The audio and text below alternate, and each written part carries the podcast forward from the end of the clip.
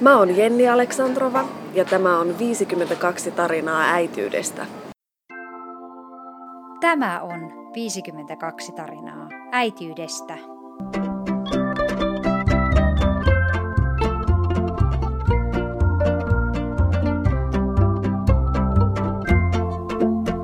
Minä olen Katja Koski, kirjailija ja kahden uhmaikäisen tyttölapsen äiti. Nyt haluan tarjota sinulle pienen vertaistukihetken. Viikoittain vuoden ajan keskustelen äitien kanssa, jotka kertovat minulle omaan tarinansa.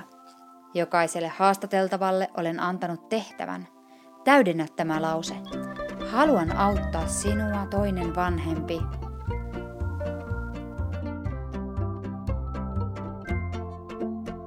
Haluan auttaa sinua toinen vanhempi niin, että et vertaa itseäsi muihin. Ja mä tarkoitan tällä sitä, että jokainen vanhempi on omanlaisensa. Ja jos vanhemman tarkoituksena on rakastaa pyyteettömästi ja ilman ehtoja sitä lasta ja auttaa sitä elämässä, niin silloin se tekee kaiken oikein. Jenni Aleksandrova on Radio Suomipopilta, Rokilta ja Voice of Finlandista tuttu juontaja. Hänellä on esikouluikäinen poika, joka on Jennin elämän yksi parhaista työtehtävistä. Jenni haluaa viestittää sinulle, ettet vertaisi itseäsi muihin äiteihin. Sinä teet jo nyt kaiken ihan oikein, kun vain rakastat lastasi.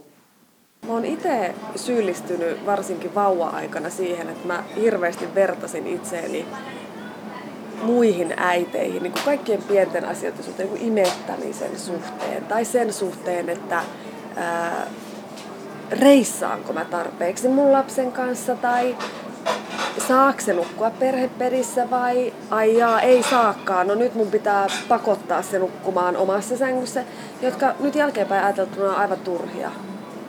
Ja sitten se, että et niinku, oltaisiin oltais myös armollisia toisille. Et jos huomataan, että ystävä on vaikka väsynyt siihen lapsiarkeen, niin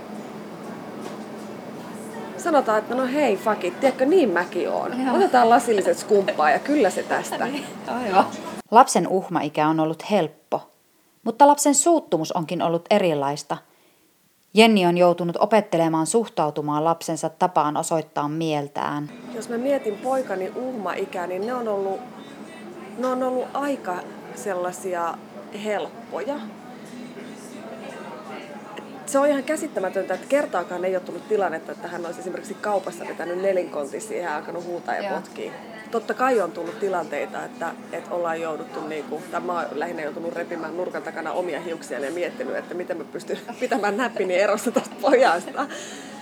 Mutta tota, mun poika on sellainen tosi kova puhumaan ja haluaa hirveästi keskustella asioista ja esittää hirveän vaikeita kysymyksiä ja, ja tota, jos hän suuttuu mulle, niin se ei välttämättä ole huutosuuttumista, vaan se on loukkaantumista. Okay. Se niin kuin loukkaantuu. Että ehkä se uhma on hänellä tähän mennessä tullut siten esille ja sitten se ollaan niin kuin purettu jossain vaiheessa ja juteltu auki se asia, että miksi tehdään näin ja miksi sä et voi tehdä noin ja miksi mama tekee näin.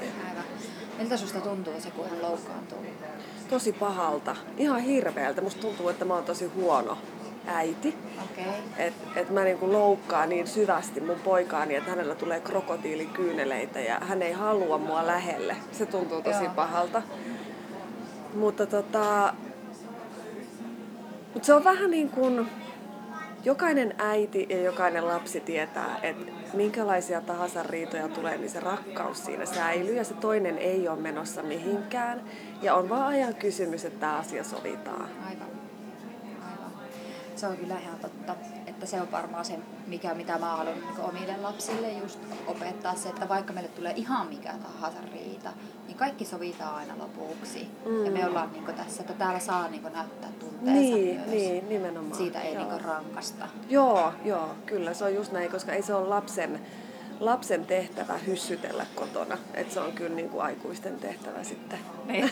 valitettavasti. No mitä sä oot oppinut itsestäsi? Sen jälkeen, kun poika mm. syntyi? Olen pitänyt itteeni aina tosi kilttinä tyttönä ja mä oon ehkä ollutkin sitä. Mutta tota, kyllä mä oon niin äitiiden myötä huomannut, että aika isojakin päätöksiä pystyy tekemään ja aika jyrkkiäkin päätöksiä sen lapsen edun nimissä. Aivan. Et, kyllä niin kun, jos mä oon aikaisemmin ollut, ollut enemmän sellainen kissa, niin kyllä musta on tullut enemmän leijona. Okei, okay. hyvä niin kun, että jos, jos näin miettii sitä. Aivan. No, mikä, mikä on ollut sulle tuota, niin, niin kaikista vaikeinta? No kyllä mun täytyy sanoa, että, että ihan rehellisesti vaikeinta on totta kai se, että kun on tullut avioero, niin olla erossa pojasta sen viikon. Totta kai me, niin kuin, me nähdään ja me soitellaan ja meillä on niin kuin käsittämättömän hyvin lähtenyt tämä niin pyöri ollaan kaikin puolin hyvissä väleissä ja kaikki on niin kuin silleen ihanasti. Mutta silti se on niin kuin varmaan vaikeinta. Mutta äitiydessä noin yleensä jos mietitään sellaista isompaa kuvaa, niin vaikeinta on varmaan jättää se huoli taakse ja luottaa siihen, että elämä kantaa. Että kyllä sitä, kyllä sitä on kaikista asioista niin kuin kantaa huolta enemmän kuin aikaisemmin. Se on no mikä sun mielestä on ollut niin parasta siitä, että lapsi on tullut? No se lapsi, se, niin kuin, se poika, mikä on rikastuttanut mun elämää ihan käsittämättömän paljon ja joka niinku rakastaa mua niin pyyteettömästi, että se on käsittämätöntä. Se on käsittämätöntä, kun hän tulee ja halaa ja sanoo, että sä oot mulle tärkeintä maailmassa ja mä rakastan sua, niin tulee sellainen olo, että mulla on mitään hätää. Ja vaikka se on kuusivuotias, niin mä tavallaan niin pystyn kannattelemaan itseäni hänen käsivarsillaan ja hän pystyy kannattelemaan mun käsivarsilla itseensä. Että semmoinen ihaninta on se yhteys, luottamus ja se, tieto siitä, että mä pidän susta huolta. Niin kuin sille, että mä saan pitää tuosta ihmislihakappaleesta huolta ja, ja mä haluan, että hänellä tulee ihana elämä. Aivan.